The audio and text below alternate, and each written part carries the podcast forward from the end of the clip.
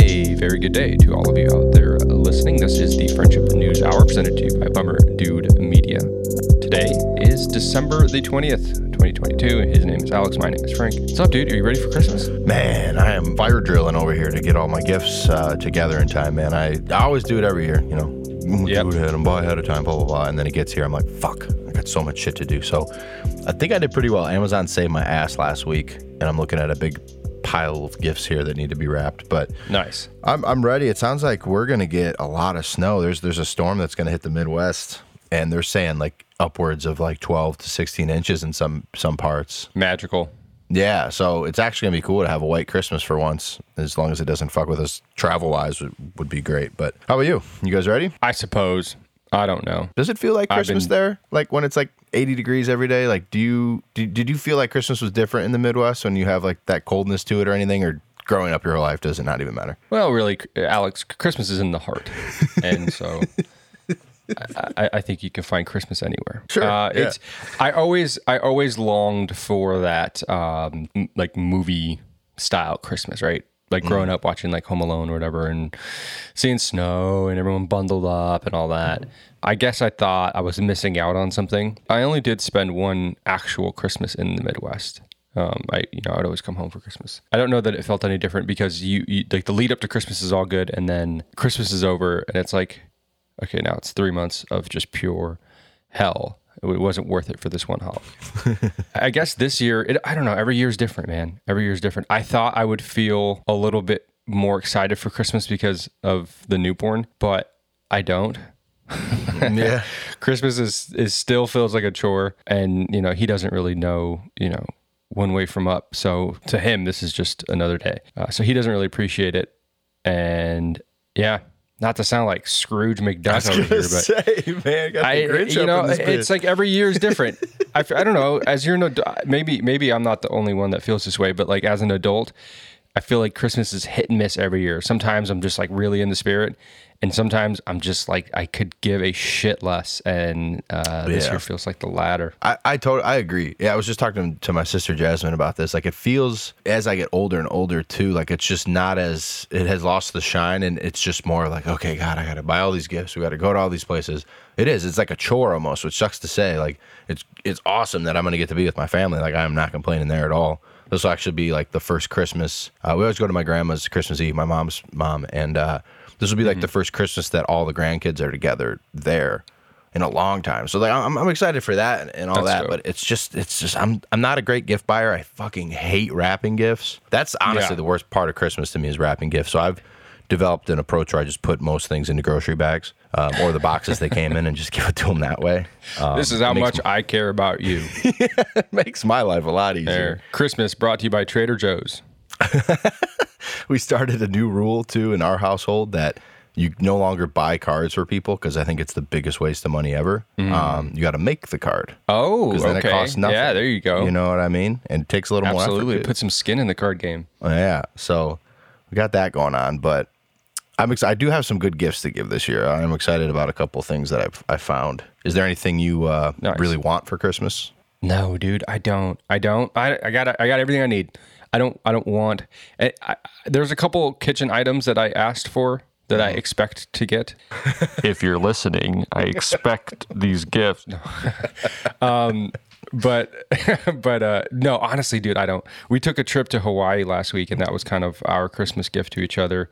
Yeah. And we've been doing that for the past. This will be like the third year run in of that tradition. Um, so it's really cool. I, I appreciate that more than anything, m- mainly because I'm like you. I don't buy. I'm not a good gift buyer, and um, and so like the thought of buying a a singular gift for a significant other provides me so much anxiety that that it's so much easier to just say, yeah, we'll go on a trip and that's our gift. And then I, I'm not like looking for something and wondering if I did it right or wrong. Uh, yeah. Yeah, I mean that's the way to do it though, man. Like you guys are that's a memory. You're you're buying the memory there and the experience together instead of like a potential knickknack that maybe is cute for a year or something, but then ends up in a box or in the attic or Right, whatever the yeah, fuck. And exactly. the one thing I asked for, I need a new golf bag. I haven't had a new golf bag since my sophomore junior year of high school. So I've been rocking with with my Tommy Armour for quite a while. So I, I did ask for a, a Titleist golf bag, and lo and behold, two days later, I came home and there was about a four foot Titleist box on my f- front porch. so I, I don't know. I don't know for sure. I don't want to speculate, but there's a good. Ch- um, it's looking good. It's a good chance. Yeah, that's a good sign. I saw I saw a reel the other day of, of this dad walking home with his two daughters, and the ring camera catches him going, "Close your eyes, close your eyes." And there's like a big, I don't know what it was. It was like a pink box with it, it might have been like a like a play set or like something. Uh-huh. And he rushes them into the house. He goes, "You didn't see that?" And I was like, "Oh man, how how Christmas has changed." I remember being a kid. Did you ever find your mom's spot? Oh, where she yeah. where Oh, she yeah. hid stuff. Mm-hmm. I never did find it. Oh, really? I, Wow, your I found one of my Christmas presents on accident because she was like lazily hiding it, and I was chasing a cat around the house, and I looked under the bed, Mm. and I saw it. Uh, but I never did find a spot. And she goes, "When you have kids, I'll tell you where I hid it so that you know." Um, I gotta think it, it might have been like the crawl space under our house, or maybe there was a spot in the attic. I don't Oh, yeah. Mm-hmm. know. I but um, That's awesome. Well, so how was Hawaii? You you you went there. You ran a marathon and and vacation with the fam. How how'd that all go? yeah, dude, it was awesome. It was great. The only drawback to Hawaii is that it's crazy expensive. Oh, Yeah. But other than that, dude, it was so cool. So we didn't do very much on the island because we had the baby. So I think the most that we did was we like drove. We had a rental car and we just drove around the island. like the main one is that Honolulu? I'm, I'm sorry, I don't know my islands. Oahu, yeah. Oahu. We stayed in, in Honolulu and then we drove up to the North Shore and then back around the, the, the island through like kind of through the middle of it in like the jungly area and then back down. Um, but it was great because you know we couldn't go snorkeling, we couldn't go surfing, you know, unless it was one of us doing it and the other one was watching the kid.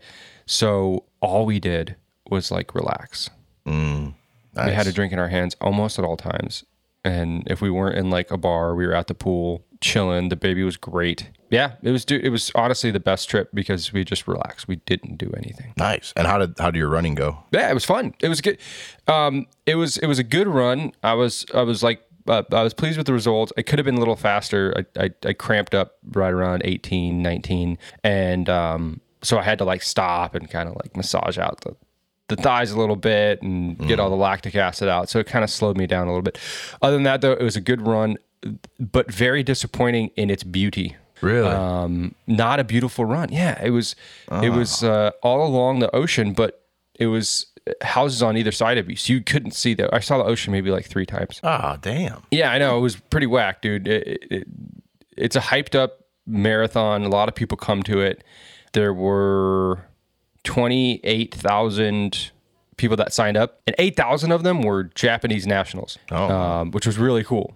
A lot of Japanese people there, and those people are funny, dude. I saw a guy. I saw a guy. he was one of the. He was one of the faster ones because he was coming on the other the other end. He was a very skinny Japanese man wearing a full Minnie Mouse costume and just booking it, just booking it, dude. Just going as hard as he could. it was it oh, was great, How is the the climate in Hawaii? Like, is it is it humid? Is it? tremendous. It's yeah. It wasn't humid when we were there. It was low of seventy every night and high of eighty every day. wow. A little windy, but beautiful. Yeah, gorgeous. Man. Awesome weather. I it was like being in San Diego, except San Diego does drop down. I mean, uh, you know, it got, it gets like high 40s here at night, so it it does not get that cold in Hawaii. It was great. Interesting.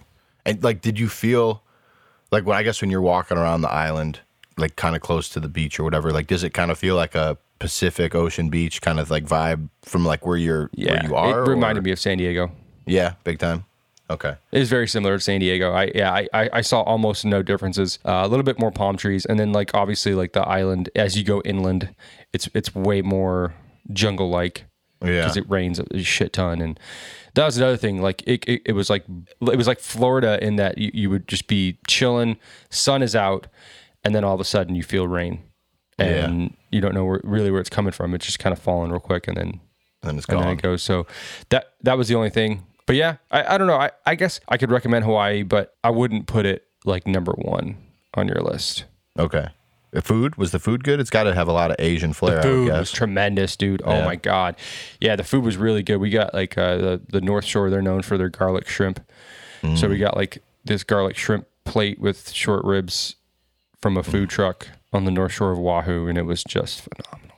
Oh my god, like I can't very honestly. I Asian can't, I can't, inspired, right? Their cuisine. yeah, Okay. Yeah, but but like yeah, but like Paul like like Islander, you know, like grilled short ribs and the garlic shrimp and rice and mac salad. Yeah, very Islander. And, dude, so we got poke one night, and then we went back at ten o'clock in the morning when it opened the next day. Got in line and got it for breakfast. It was that good.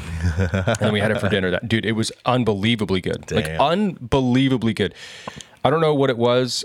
Uh, maybe it's just like the people who were preparing it had so much experience with it. Dude, it was phenomenal. Uh, It must be because I can't imagine a scenario where breakfast poke sounds good to me.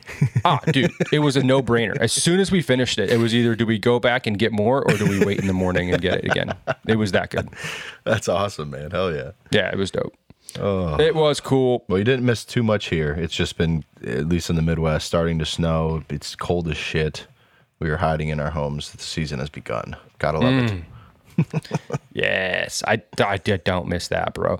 Like I, I have trouble, you know, just with a little cold here, and I'm and I'm wanting to like stuff my face full of pot pies and stews, and you know what I mean, Yeah, yeah. dude. That winter, that winter coat, man. That that that shit is real. The weight that you gain when you're when you're when you have nowhere to go and it's cold as balls outside. That was the worst part of it for me. It's funny to me because I feel like I I'm the most dedicated to the gym in the winter. I feel like I get into my best shape going into spring.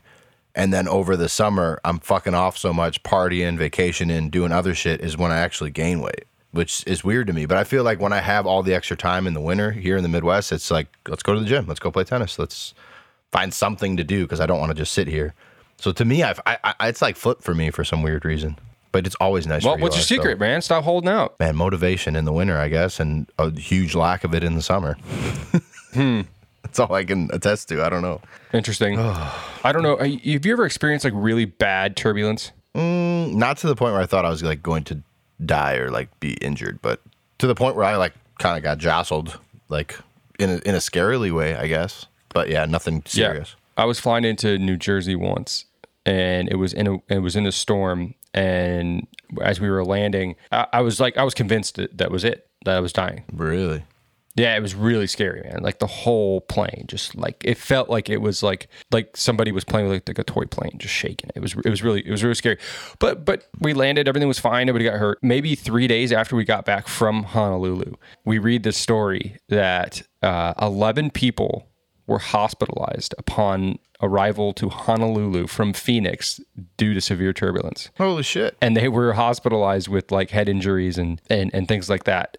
Could you imagine like how bad the turbulence has to be that people get hospitalized from their injuries? Yeah, I mean, maybe they're not wearing their seatbelts and get tossed. I don't. Maybe that's what happened. But I just read a story kind of similar, like in, in the same vein. It said that uh, a woman from Washington got killed in a shark attack while she was snorkeling right off Honolulu.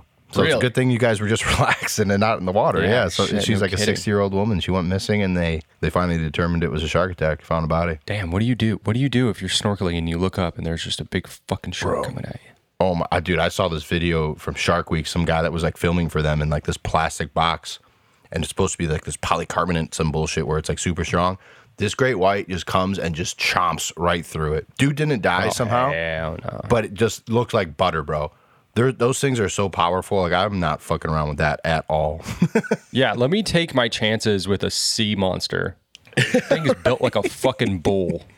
right? That'd be like put a shark on land and see how they do. I think we'd probably win pretty easily. But when they're in their element, Yeah.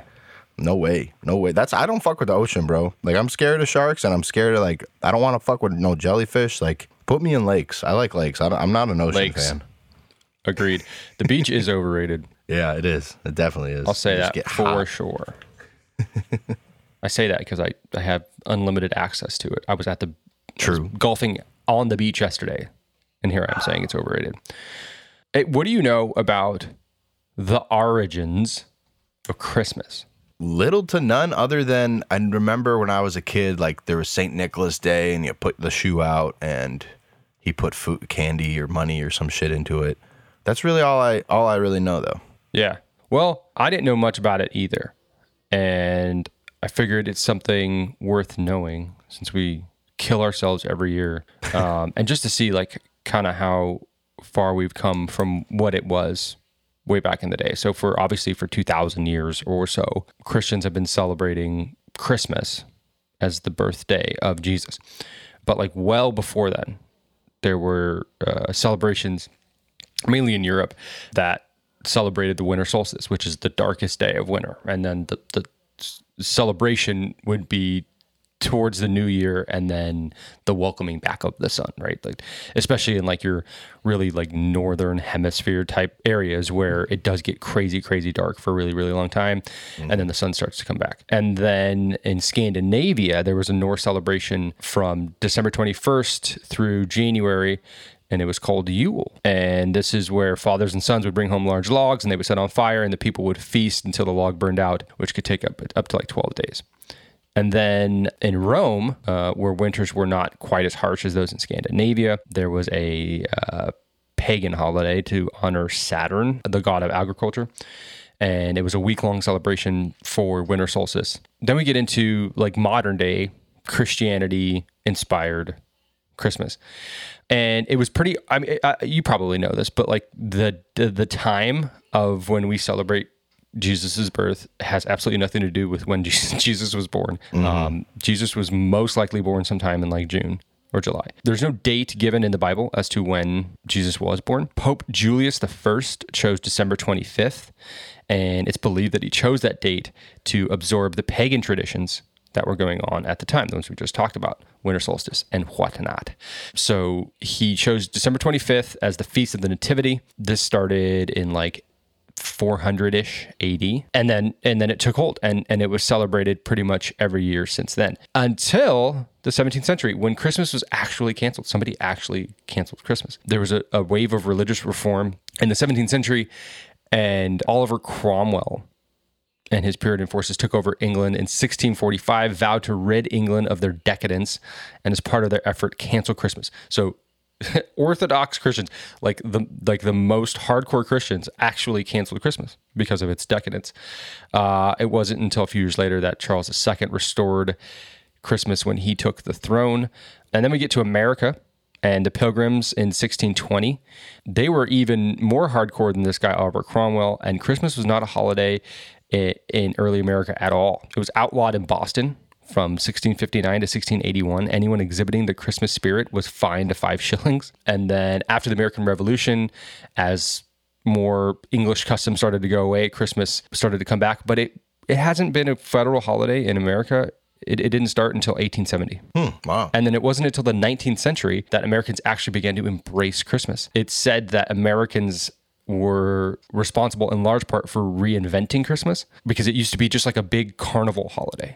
I guess like a Oktoberfest or a Halloween or something like that. And then they reinvented it as this family centered day of peace and nostalgia and yeah. And that's so the the Christmas that we know and like and enjoy and love started basically in 1830. That's insane. We've had the end of slavery before we had Christmas in America as the federal holiday.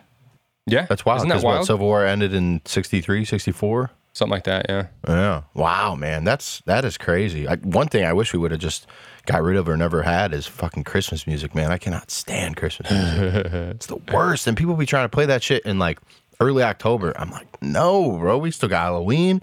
We still like to me, Christmas music should be banned before Thanksgiving. That's that's a crime to have it before then. But a lot of radio I stations, with you. like I think November first, start playing that shit, which is just unbelievable. Yeah, no, I agree with it. It's it is it is rather annoying and played out, and eh, that's uh, you know it just doesn't it doesn't like uh, contribute to any sort of r- real positivity around Christmas time. It's all just kind of repetition. It's just like ah, like blow my brains out, dude. And it's same songs about the same shit. Speaking of U.S. history and its very short lifespan so far, all of U.S. history, modern U.S. history, has taken place within one singular orbit of Pluto around the sun. Damn. Oh shit. Isn't that wild? That is wild. Wow. So 19, or excuse me, 1782 was the last time that Pluto made like a full circle around the sun. American independence was 1776. And then the Civil War was 1865. Discovery of Pluto was 1930. And then in 2030, Pluto will go back around again to the place that it was in 1782. I love space. But I also love news, so we should probably get to some stories from this week. Pretty big ass thing that happened this week, though. Uh, the World Cup finally came to a close, man. I, and I remember at the beginning of this whole tournament when we saw Argentina lose to Saudi Arabia, we were like, oh man. Like what's going on? You know, could, is there a chance that Le- Lionel Messi doesn't even make it out of the That's first right. group Did you stage see all of this those World Cup? Iranians running around and they were like, "Where's Messi?" Do you remember that? No. They were like crashing interviews of like international like reporters, and they would come in. and They were, "Hold on one second, one second. Where's Messi?" and they would just run away. Damn, that's crazy. I forgot about that. Yeah, so yeah, uh, on Sunday, Argentina defeated France in maybe one of the best soccer slash football games I've ever seen in my life. At the end of it, at least, the first seventy five minutes wasn't anything too crazy to to preach home about. Argentina, yeah, Argentina controlled the pace. France looked like shit, and Argentina was up two to zero. And I think it was like the seventy fifth minute or right around there. Um, Mbappe got a penalty kick, put it into the goal, gave France some life, and about ninety seconds later including celebration time. Mbappe put in another just beautiful scissor kick volley out of the air. Um, made it 2 2, sent it to extra time. Something that's very rare. Both teams scored in extra time, uh, which sent it to penalties. And uh, in penalties, Argentina took it, won the first World Cup since I think like 50, 60 years for them. Since I think it was like Maradona played for them. And uh, Lionel Messi gets his first World Cup, and I think, in my opinion, cements in the history books or whatever, however you want to look at it, that he is the best of all time, or at least better than Cristiano Ronaldo.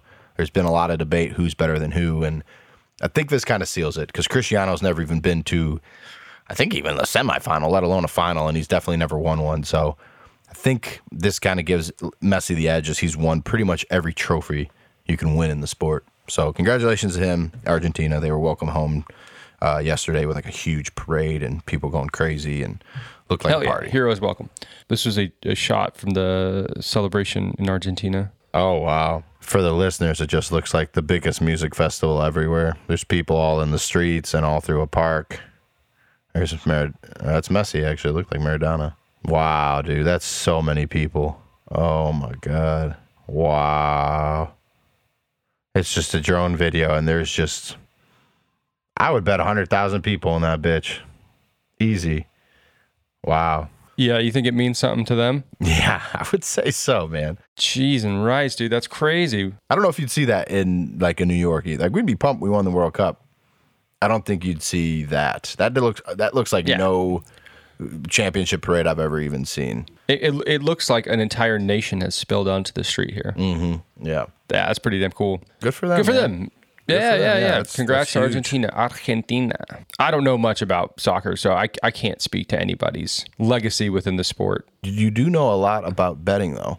I know you're quite familiar there. And did you hear about the gentleman, I think from New York, that had the seven parlay bet? Uh, he picked correctly the champions of like the last six sporting events. So he picked like the NBA finals, the World Oh, okay, Series. yeah. He picked all these. So, and his final leg of his parlay was France to win the World Cup. So, throughout Oh, this World Cup, as it's gone on and gone on, you know, he basically he bet twenty six dollars. And if France won the World Cup, that parlay would close and he would win. I think it was like almost six hundred thousand dollars. So you know, as this World Cup keeps going on and on, he's not he's holding, he's holding. That that company, like as they do, try to like buy the bet back so they don't have they can do like the lower payout. I'm sure you're familiar with that. Uh huh.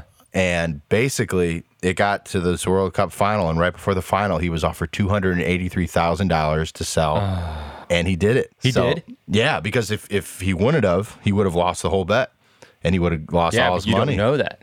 Yeah. don't know No, you don't know it. going into it. So So, I- I think really, was- he bitched out. he did bitch out, but it was a smart bitch out because he walking yeah. away well, with now two eighty-three. Hindsight's twenty twenty.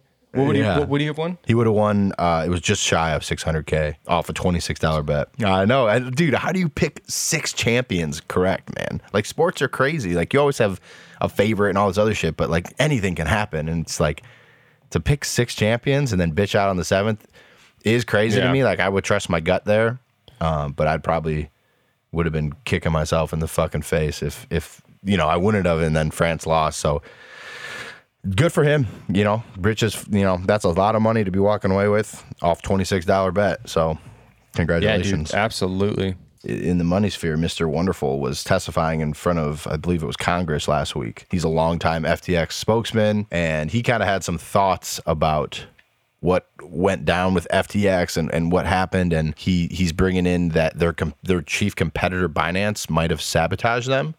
And um, when he was being interviewed this week, uh, he he put it really well. Like he described it really well. So I'm gonna play this clip for you guys just to kind of see his perspective. Now, keep in mind that this guy is a. I mean, he's he's on Shark Tank. He is an actor. Um, he had he lost I think over nine million dollars with this whole FTX thing going down. So this man's trying to get his money back, obviously. So I mean, he could be embellishing some things here, or maybe not telling the whole truth. But what what it's looking like more and more is that Sam Bankman Fried was a moron and sold some of his company off to his competitor, is what it looks like. So here, I'll, I'll let O'Leary explain it a little bit better than I can. Why do you believe FTX failed? I have an opinion. I don't have the records. Here it is after my accounts were stripped of all of their assets and all of the accounting and trade information, I couldn't get answers from any of the executives in the firm, so I simply called Sam Bankman Fried and said, Where is the money, Sam? He said he had been uh, refused access to the servers. He no longer knew. I said, Okay, let's step back. This is a simple case in my mind of where did the money go? And I said, Sam, walk me back 24 months. Tell me the use of proceeds of the assets of your company. Where did you spend it? And then he told me about a transaction that occurred over the last 24 months, the repurchase of his shares from Binance, his competitor. I didn't know this at the time, but at some point, CZ or Binance, who runs Binance, purchased 20% ownership in Sam Bankman Fried's firm for seed stock. And then over time, and I asked him, what would compel you to spend two billion was the number he was giving me at that time. Later, in a subsequent conversation, about 24 hours later, he told me it could have been as much as three billion dollars to buy back the shares from CZ. I asked him, what would compel you to do that? Why wouldn't you keep your assets on your balance sheet? And why would you offer this to just one shareholder? He said, because every time we went to get licensed in different jurisdictions because you must understand the prize of crypto is to get regulated. For all the talk we say about Bitcoin and everything else, no institutions own this. I work for the sovereign wealth and pension plans. They don't touch this stuff because it's unregulated. Between these two, let's call them frenemies, because they obviously were the two, potentially the two largest shareholders in the firm. They had a disagreement. They had a falling apart. Apparently, according to Sam Bankman Fried, CZ would not comply with the regulator's request in these different geographies, these different jurisdictions to provide the data that would clear them for a license. He withheld it, according to Sam Bankman Fried. The only option the management and Sam Bankman Fried had was to buy him out at an extraordinary valuation of close to 32 billion, less apparently a 15% discount. That stripped the balance sheet of assets. You ask me why it went bankrupt? Go to the last week. All of a sudden, in social media, CZ is asking for another $500 million. He wants to do a block trade of FTT or, or the, or the, or the, uh, the proprietary token of FTX, wants it converted back to fiat. Why would you put that out there you know it's going to push down the pressure. It's going to put push down the value of that coin dramatically. And that's exactly what happened.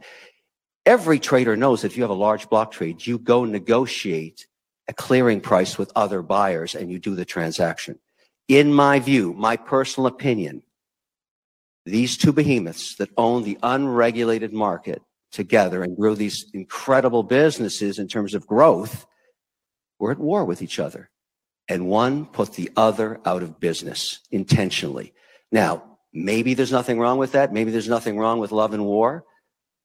But Binance is a massive, unregulated global monopoly now. They put FTX out of business. Now, lots of other reasons, I'm sure, but that's my personal opinion. That is what Sam Bankman Fried told me in terms of where the assets went. Why should we care? Single reason. I'm a shareholder. You tell me the two largest shareholders do a transaction together, that's a related party transaction. I'm not sure that's okay. Maybe I want a Madoff clawback on those proceeds. So pretty interesting to get some insider info from someone who lost um, close to ten million dollars from it. You know. Yeah. So he's he's been extradited or he's going to cooperate with the extradition. And, you know, this hopefully will all come out. He, he made a good point at the end there. If it was their legal right to do what they did, Binance, then they had leverage that they exercised. And maybe this was like the nail in the coffin, but it sounds like what happened was Binance had the opportunity to not stomp on the the necks of FTX, and they chose to exercise that option anyway, and they killed them. Mm-hmm. Yeah. I mean, what do you expect when you give that much leverage to another firm that you're competing with? Also, right. if you've decided to make really, really, really highly skeptical plays with other people's money within your business, then I can't listen to that and say, "Oh, this is the reason." But you know, it's it's is it shady? Yeah, probably a little bit, but but certainly, you know, I think this is this is more backstory and and and and you know, if if if I'm this guy, yeah, I'm trying to I'm trying to recover my 10 million yeah. for sure. So then I saw another interview following this one that was interviewing CZ, the guy that runs Binance, and they were they were pressing him hard to be like, if there is a Madoff clause here and they are trying to get this money back, are you that liquid? Like, can you could you provide that? And he would not answer the question. He just kept saying like, mm-hmm. "We'll let the lawyers handle it. We're very we're in a great position, but we'll let the lawyers handle that one." So like to me, it's like, okay, well, what if Binance went and did something crazy with that money? Like, where does this yeah. money? Where did it go? And it's like these people are never going to get their money back. Uh, that's probably true. Yeah. And I think the most true thing out of all of this is that this is still the riskiest play if you are deciding to invest. Mm-hmm. And like like he said there, it's not regulated, so it you're you know yeah. It, it's massive and and there's value in it if you can see it. But it's completely unprotected. So when when they say regulated, what do they what do they mean there? Is, is that like in, your money's insured like when you would put it into a bank? Is that kind of what they're saying by regulated? Regulated means that it's scrutinized by the federal government and that there are laws in place and protections in place on how you can and cannot handle this money. Gotcha. So it's it it, it puts a, it puts like uh, bumpers up so that you don't go into the gutter. Mm. But because crypto is not fiat money, right? Fiat money basically means funny money. It's money that's regulated by the government with which you're doing business. In this in our in our case it would be the US dollar, right? That's our fiat money. It's backed by technically the gold standard, but it really is backed by the full faith and confidence of the United States government. And so is the peso in Mexico and um, and the Canadian dollar in Canada and what have you. So those are regulated currencies because you can track them. You know exactly where they're going at, at all times. You can track crypto, but you can't regulate it because it's not within the bounds of a country. Mm-hmm. And so, what he was saying there, the golden goose, it, what you're trying to do is get regulated because that means that you have protections. That means that people have to play within certain rules and bounds within this currency. And that means people are more willing to invest and use your currency your yeah. token, your whatever it is. And so that's what he was talking about there. So uh, that's the moral of the story. It's risky as all get out, and it's been that way forever. And you can't play dumb, especially if you're this guy. You put your, I mean, come on, man. If you're Mr. Wonderful and, and I, I, don't know, maybe he, maybe he, obviously he knows this guy Bankman Fried and may, maybe he has a different relationship with him. But like on the surface, this guy just looks like a complete fuckhead. Yeah, I mean, other people too. Tom Brady and Gisele put in like millions and millions. You know, like, but I mean, if someone like this guy, Mr. Wonderful, like he's he's business savvy.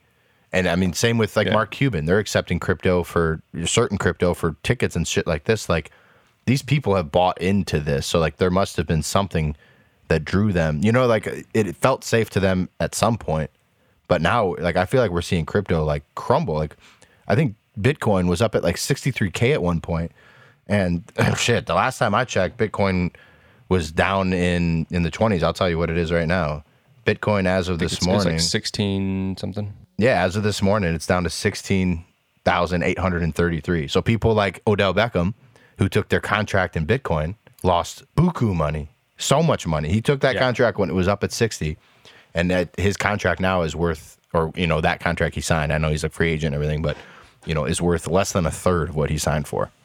And, but he has to pay taxes on the evaluation of the day he signed the contract. So he literally is going to lose money on the contract. Yeah.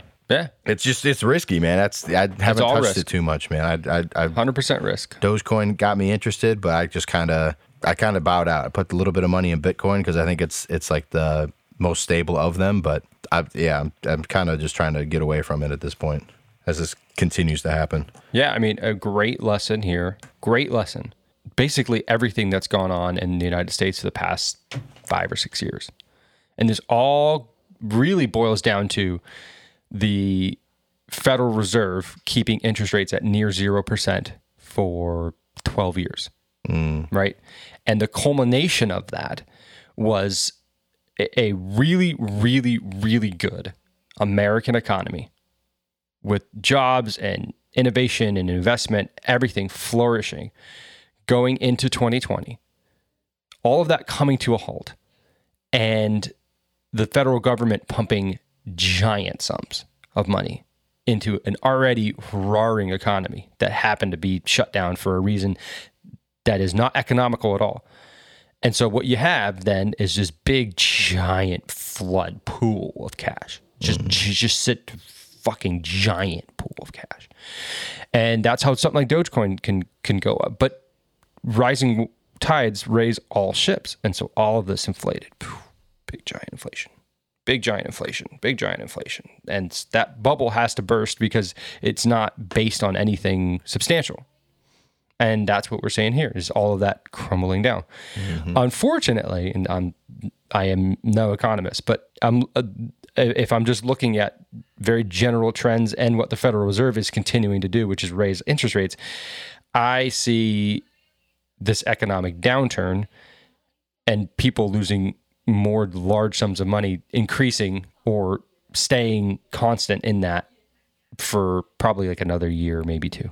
Hmm. I don't. I think it, it will get worse before it gets better. I don't. I do not think that we're that we're out of it. And and I expect to hear more stories like this one of at, at, FTX where where they've been supported by hype and hot air and just basically bullshit. I'm really interested to once these presidential debates and everything start to kind of hear Biden or whoever it is, whoever is representing the Democrats, like kind of defend what the fuck has gone on with our economy the last two to four years. Like by, by that time, you know, because I, I can't see us being in a much better place in, within a year so. Like you're saying, I think more of this shit's going to keep happening, and it's like someone is some got to be accountable for that. You know what I mean? And and inflation's the highest it's ever been. We're giving away shit ton of money to a you know to Ukraine and, and other countries. It's it's just someone's got to answer for that that shit show that's going on there, man. And With I- blood, they have to answer with blood. um, the on Twitter this quick. files yeah, have been have been continuing on. Um, I, I've read uh, a majority of them. Won't go over much of it again here. We we the last time you and I recorded, we went over it pretty deeply.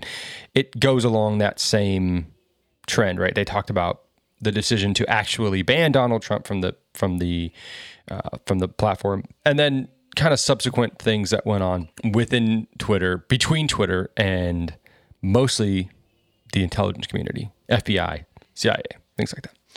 One thing that I, I, a theme that I've tried to portray over the course of this show is that there's nothing new under the sun. When the pandemic hit, everyone thought, "Oh, this is new and novel, and we've never gone through this before." Quarantine is uh, something that was thought up in like the 1600s when, when ships would come into port in Italy, and it meant 40 days. You had to stay on the ship for 40 days before you can get on land. Nothing new under the sun, just in scale. So I wanted to show everybody uh, some clips from the uh, 1970s. Uh, and this is going to be Senator Frank Church. And he appeared on NBC's Meet the Press and he issued a warning about technology perfected by the intelligence community, which could be used by the United States government against its own citizens to create total tyranny.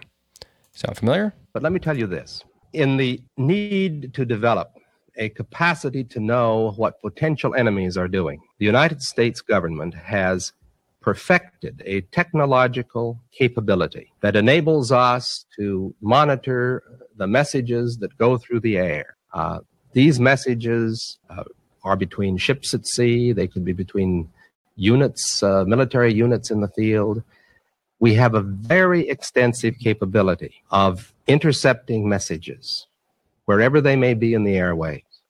Now, that is necessary and important to the United States as we look abroad at enemies or potential enemy. We must know. At the same time, that capability at any time could be turned around on the American people. And no American would have any privacy left. Such is the capability to monitor everything telephone conversations, telegrams, it doesn't matter. There would be no place to hide if this government ever became a tyranny if a dictator ever took charge in this country, the technological capacity that the intelligence community has given the government could enable it to impose total tyranny. And there would be no way to fight back because the most careful effort to combine together in resistance to the government, no matter how privately it was done, is within the reach of the government to know. Such is the capability of this technology. Now, why is this investigation important? I'll tell you why. Why? Because I don't want to see this ever go across the bridge.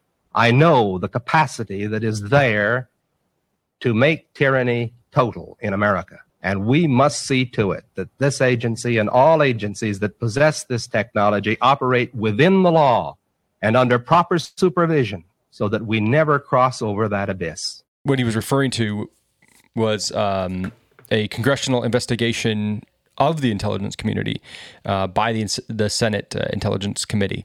And during the investigation, several committee members became aware of the intelligence community's prolific use of journalists in the corporate press. I, I, forget if it was this show that we talked about a former CIA member and their the way that they compelled the narrative in the United States for something like the Vietnam War. Was it was it this show that we talked about that? I don't know. It kind of sounds vaguely familiar. Go on though. Yeah, but it was a CIA, it was a, it was a former CIA member, and he was giving this interview, and he was like saying like, yeah, we use journalists all the time. We would feed them information, right?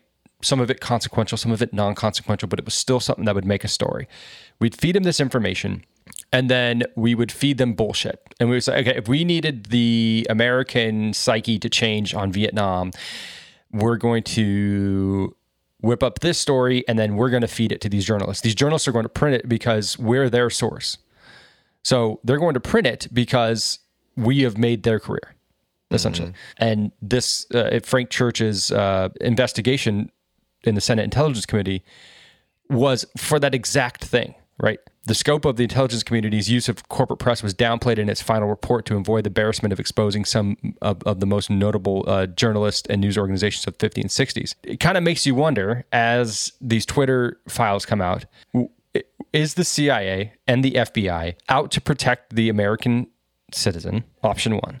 Option two is the FBI and the CIA out to make sure that things don't go the way they think they ought not to go, mm. right? Is there undue influence for the intelligence community to make an impact on, say, an American election? And if so, how deep does that go? And what do we do about it? And it seems as though the direct communication channels between Twitter and the FBI have caused a full, accurate, wholly accurate story about Hunter Biden to be completely wiped off of Twitter and downplayed on Facebook and on, on uh, all other uh, social media platforms by the direct recommendation of the FBI themselves. And I, I, have absolutely no political aspirations in, in this conversation at all. I don't care that it was done to hamper Donald Trump. I don't give a fuck about Donald Trump or Joe Biden in this particular scenario. The question that I really want answered is what do we do now that we know that the FBI will go to these lengths to alter an election. Mm-hmm. You know what I mean? Yeah. Here's another clip of the same senator Frank Church. I forget who he's talking to here, but he's asking them directly if that if there is somebody being paid by the CIA and corporate media. I thought that it was a matter of real concern that planted stories intended to serve a national purpose abroad um, came home and were circulated here and believed here because uh, this would mean that the CIA could manipulate the news in the United States by channeling it through some foreign country. And we're looking at that very carefully. Do you have any people being paid by the CIA who are contributing to a major circulation American journal. We do have people who submit pieces to other two American journals. Do you have any people paid by the CIA who are working for television networks. This, I think, gets into the kind of uh, getting into the details, Mr. Chairman, that I'd like to get into in executive session. What he's really saying is, yes, we do, but we can't say that here out loud publicly. In front of the Senate. If this is going on in 1975 and it's going on in 2022, then we know that it doesn't change and that it will continue to happen. I think the difference is that I, I don't think that we have anybody, and maybe maybe we do, maybe we don't. I don't think we have anybody in a democratically held Congress that is willing to take what we've seen from these Twitter files, see the detriment in what has happened between Twitter and the intelligence community, and then hold hearings to talk about and, and get questions answered about the relationship between the intelligence communities and Twitter, and maybe to put some impositions on these relationships so that when the people are merely communicating with each other and putting out information to each other, have the ability to then determine whether or not this information is valid or invalid without any help from or influence from the intelligence community saying, no, you should believe this or you should believe that because this is what we are telling you to believe. There, there, there isn't, or at least there should not be, any faith in these intelligence communities when it comes to their recommendation on what is true and what is not true, because they have lied to us continually over the years. It may it seems as though there's more information out right now that leads to the CIA's direct involvement into the murder of J- John F. Kennedy. I have not gone through those documents yet. I've not read up on mm. them. Can we please It next episode? seems as though that that connection is a little bit more clear and but but it, it would come to as a shock to nobody right as it came to as a, as a shock to nobody that twitter was communicating directly with the fbi in in talking about election interference. It's not a shock to anybody but when it comes out and the, the smoking gun is right there and it's yes we have done this. These are the things that we've talked about. These are the things that that happened as a consequence of our direct involvement with the intelligence communities as a social media platform. Okay great. Now there's absolutely no denying it ever. It's out there in the open. What are we going to do about it? My cynical brain says nothing. Yeah. I, I my very you're wrong. cynical brain says that a democratically held government certainly does nothing with it. Mm-hmm. Why is that? I don't know. I don't want to get into it, but that's what it would seem. And there's nothing new under the sun, man. All of this stuff is is in some way, shape, or form happened. Perspective is key here. I don't know. Do you have a solution? Do you have a recommendation? Yeah, I, I don't know. I mean, we got to hold, hold the people accountable that are doing this, but I, I know that's not going to happen, especially in the as the government is run now. You know, I mean, it, it's the government is basically run, in my opinion, by like corporations. All this information would be bad for all the corporations, for the government. Like this would could be a, a crumbling of our government if like we really dove into this. So my my guess is, like you said, most likely nothing will come with this. Yeah. Well, so if I could provide a recommendation, we present these stories about the government, about intelligence communities, and about their odd relationship with companies like Twitter. You and I are not employees of Twitter. We're certainly not employed by the intelligence communities. And if you are, sir, well done. You're fucking crackerjack job. Awesome. They should hire people more like you. Um, but we we have what little control we have in our day to day lives, where we can make our world better. Therefore, making the world better. You are raising a son, and I think that that's a very overlooked commitment in today's day and age. You're mm.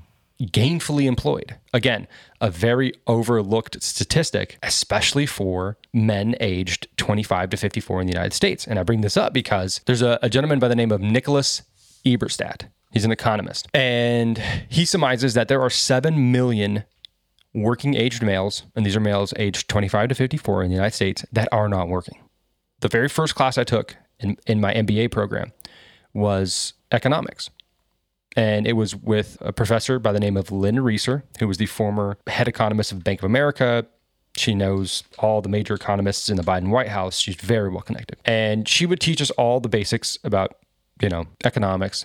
And then she would stand up there and she would opine on the day, right? What's going on in America and what she thinks is a problem. The very first thing that she told us was that the biggest problem in America is that working age males are not working. Fast forward five years, it seems to be still a giant problem. But the question is, What are they doing, right? What do you think they're doing? Smoking drugs and playing video games. Playing Call of Duty stoned. Absolutely. That's what I'm like, like, yeah. They're not volunteering, right? Yeah. They're not worshiping. They're not helping the elderly. They actually report 2,000 hours of screen time in a year. Add drugs onto that. And now you have a phenomenon, right? Eberstadt argues that labor supply was suppressed by pandemic insurance. The unconditional $600 a week and later $300 a week in quote unemployment benefit included 17 million people who were not technically unemployed. Returns to work increased when the $300 a week uh, pandemic un- unemployment benefits were shut off. Shocker. People went back to work. But they have not returned to the 2019 levels, not even a little bit. They're below 2015 levels. So, quick look uh, it's older Americans who have seriously dropped out of the labor force, and these are people over 55. But the US is an outlier in this phenomenon, right? You would say, okay, this happens in the United States, but the pandemic hit the globe. So, other countries will have this problem where younger working age males don't go back to work, is not true. Um, the United States is by far in the in in in the worst shape. I think the only co- country that comes close to us is Italy right now.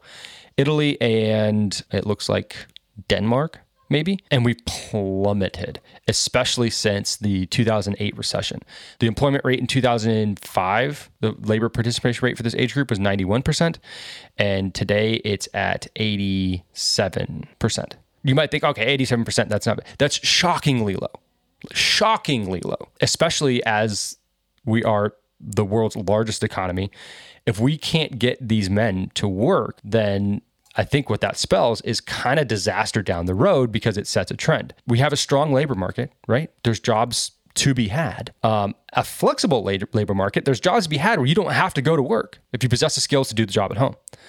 Yet, dropping out seems to be the biggest trend within these uh, within these working age males.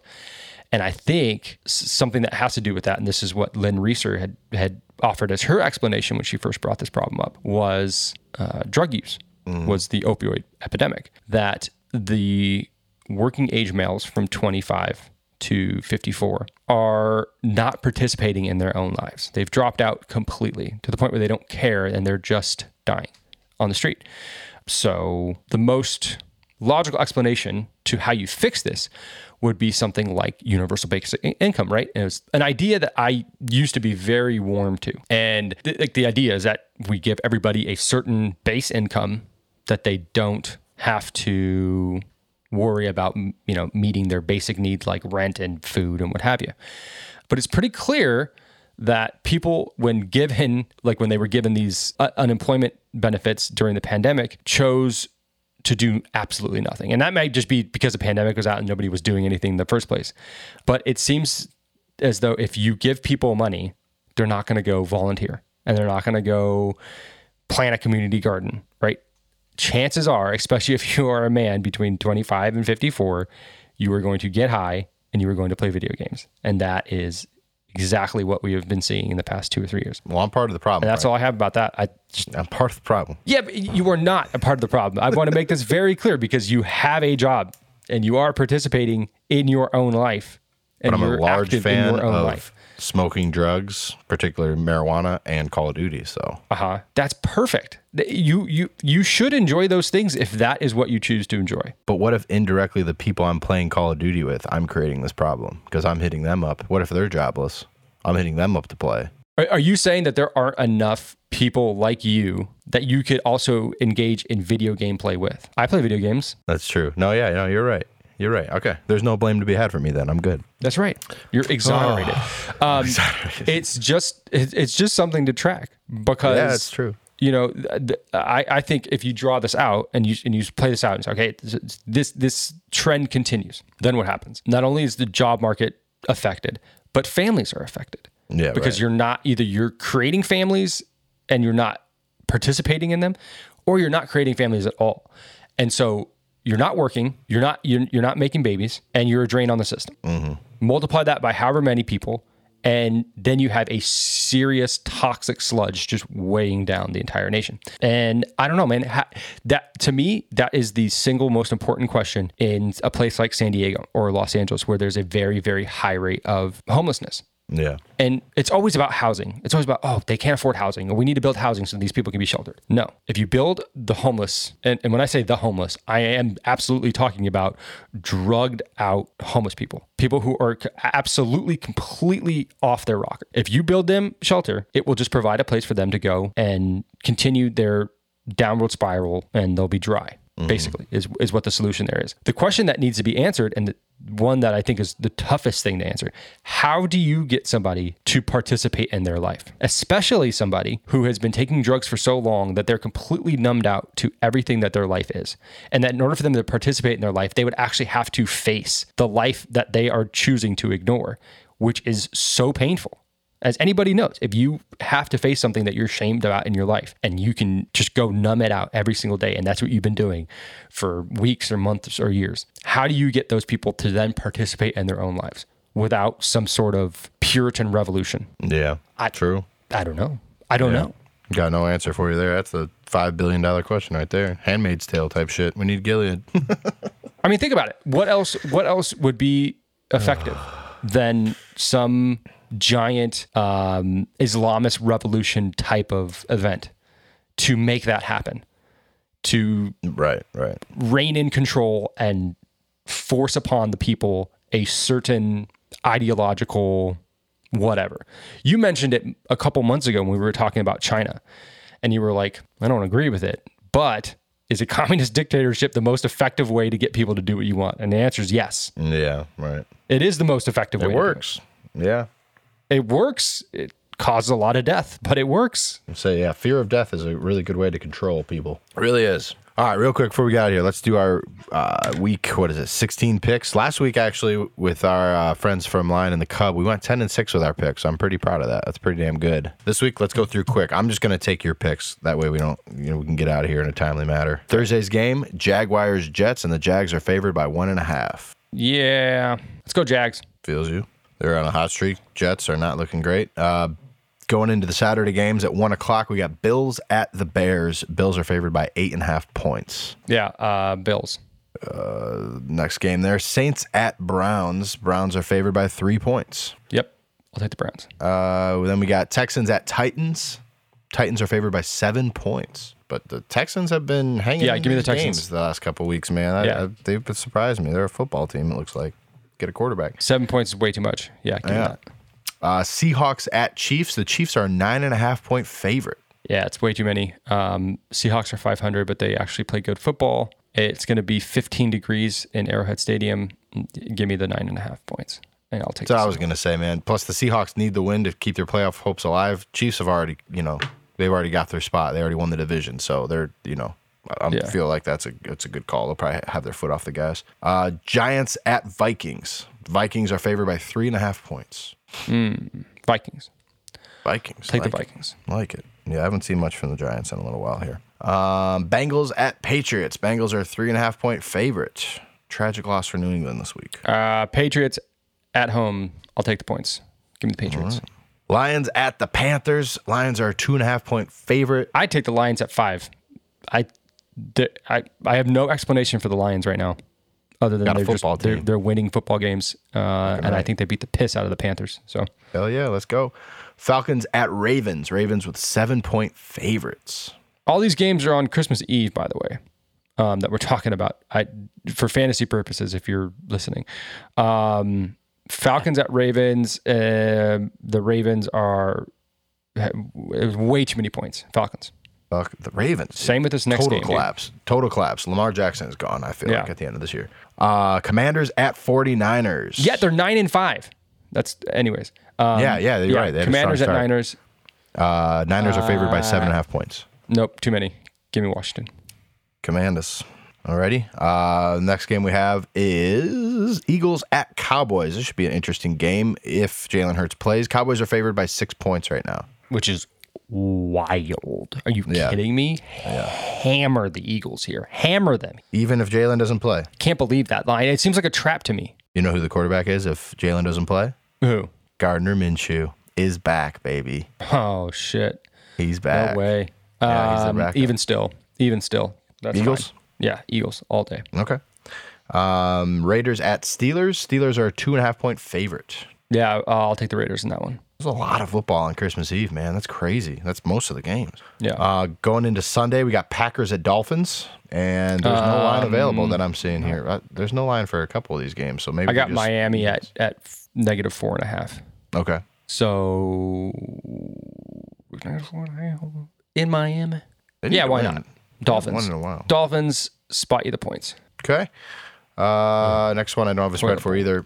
Broncos at the Rams. Oh my God, what a terrible matchup! It looks like the spread I'm seeing is Um, 0.5 favoring the Rams.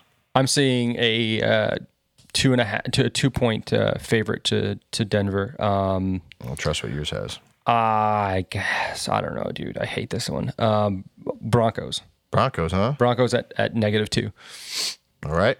Uh, we got Bucs at Cardinals Sunday night game. Bucs are favored by four and a half. At four and a half, I'll take the Bucs. I'm seeing six and a half here. I see that too. Yeah, they got both on Fox. I don't know what Fox is doing. Oh, do they? have four and a half, and then they download. They have six and a half. Um, at six and a half, that's a lot. Uh, you know, I, well, I'll take the Cardinals in this one. That's a lot of points, and the Bucs aren't good. You sure? Yeah, Cards, and then Monday's game we have Chargers at the Colts, and I see a four-point favorite to the Chargers. yep, and I'll take it. That is all the time we have today, folks. Uh, all I can say is Merry Christmas from the Friendship News Hour. Um, hope you guys have a great holiday season with your family. If it's snowing where you are, be safe. Drive slow. You know, you get where you're going eventually, but you want to get there safe.